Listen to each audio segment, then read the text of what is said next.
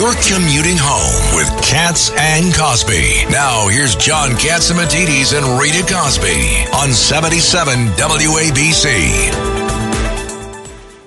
Let's go to Lieutenant Colonel Tony Shaffer, who's here on the show, retired U.S. Army Lieutenant Colonel, also president of the London Center for Policy Research. Uh, Tony, this is just when he said it, I couldn't believe it. He was like defending, like like he sounded like he was working for the Taliban. I mean, it was so crazy. So it's crazy, Rita, because he's on record being confronted the right before the, the fall of Afghanistan with a question from the media. Indications are the media said that that with our withdrawal, Afghanistan will collapse, and it's like, oh, he denied it, and so he didn't say, oh no, we're not worried about it because the Taliban's on our side. So you know, the fact that he says this, and then of course, uh, I I did not know, and I'm glad he told me. I had no idea that Putin, his invasion of uh, Iraq is not going well. So uh, that's news too. So on, yeah, that was mean, news. And and by the way, for for the record too, um, he didn't correct himself. I mean, that's right. the scary thing. When he when right. he came out, he said it, and it was like uh, like it was normal. Like someone had right. to tell him, guess what? Putin's not at war with Iraq. It's it's Ukraine. Tony, we all, I'm sorry. Go ahead. This is Pete King. You know, you're an expert on analyzing people. Do you think Joe Biden is just saying this for political reasons, or does he really believe it by now? Is he able to live in his own reality? I think he's living in his own reality, Pete. I mean, look, you and I dealt with some really hard issues, very complicated issues.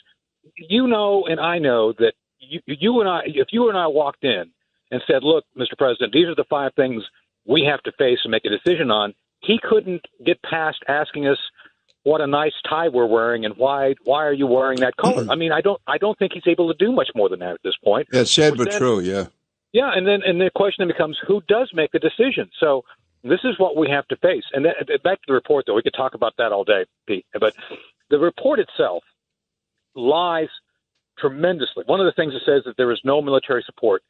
The, the fact is, the military was the only thing keeping things together. If it wasn't for the military, there would have been no uh, semi-focused ability to get people out of there.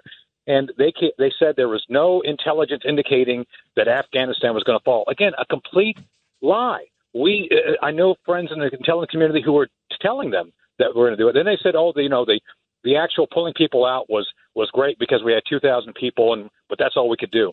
Uh, they were standing. They, the administration, the State Department, were standing in a way of private volunteer organizations going in, some of which I supported, and I think you all did too, trying to get additional Americans and green card folks out. So the whole thing's a fabrication. It's all meant to, to essentially push the buck to someone else, and ultimately that, that's why they dumped it on a long weekend right before the Fourth of July.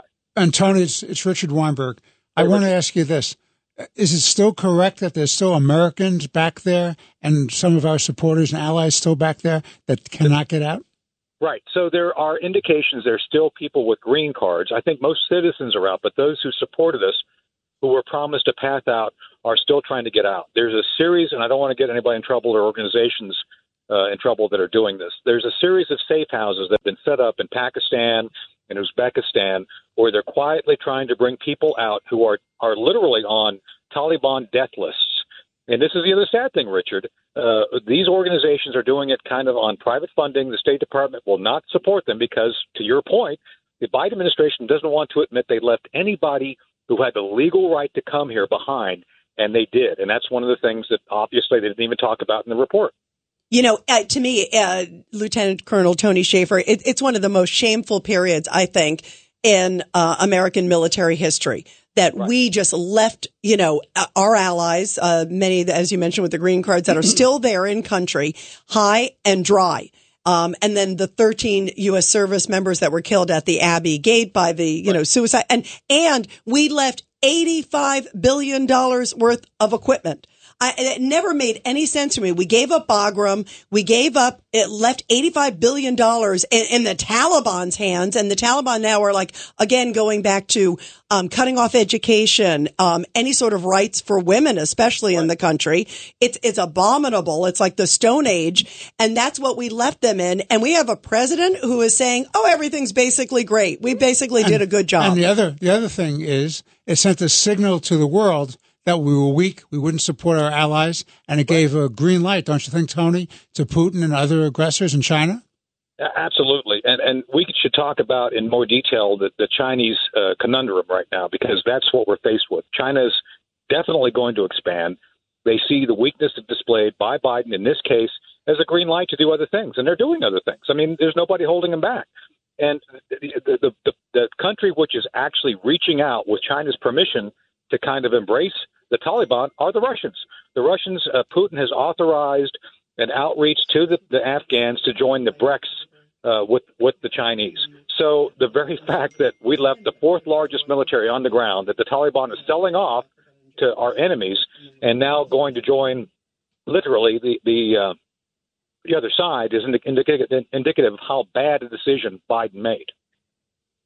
Yeah, it is amazing. It's mind-boggling. It mind-boggling. is absolutely mind-boggling. It's shameful. Uh, and some of this equipment is going to be used to kill Americans someday. Absolutely. Yeah. Absolutely. Yeah. Yeah, they probably sold it. In fact, there are reports, they John, are that they've it. sold it right to the Chinese, right, and all these other. It's it is. Yeah, I mean, imagine where it's ending up. Eighty-five billion. They could have easily put it on like And a so they C one move it over. thirty. So the Chinese move it to the Russians, who then use it against the Ukrainians. Unbelievable. No. And Let's- that's just the firepower itself, but the technology with, with it. Yeah. Let's let's take a break, and uh, we're going to be coming back. Uh, We got Dr. Mark Dr. Siegel. Mark Siegel. Thank you so much, uh, Coming Tony. up. He- Yep. And- And- Thanks. Uh, be sure and uh, uh, Judge, can you set me up with uh, with De Blasio's wife for a date? Uh, do you What, those whatever you need, Tony. You got it. I'm glad you're listening. I'm glad yeah, I've got, we got an avid listener there. Great. When you need mealtime inspiration, it's worth shopping Kroger, where you'll find over 30,000 mouthwatering choices that excite your inner foodie. And no matter what tasty choice you make, you'll enjoy our everyday low prices, plus extra ways to save, like digital coupons worth over $600 each week. You can also save up to $1 off per gallon at the pump with fuel points. More savings and more inspiring flavors make shopping Kroger worth it every time. Kroger, fresh for everyone. Fuel restrictions apply.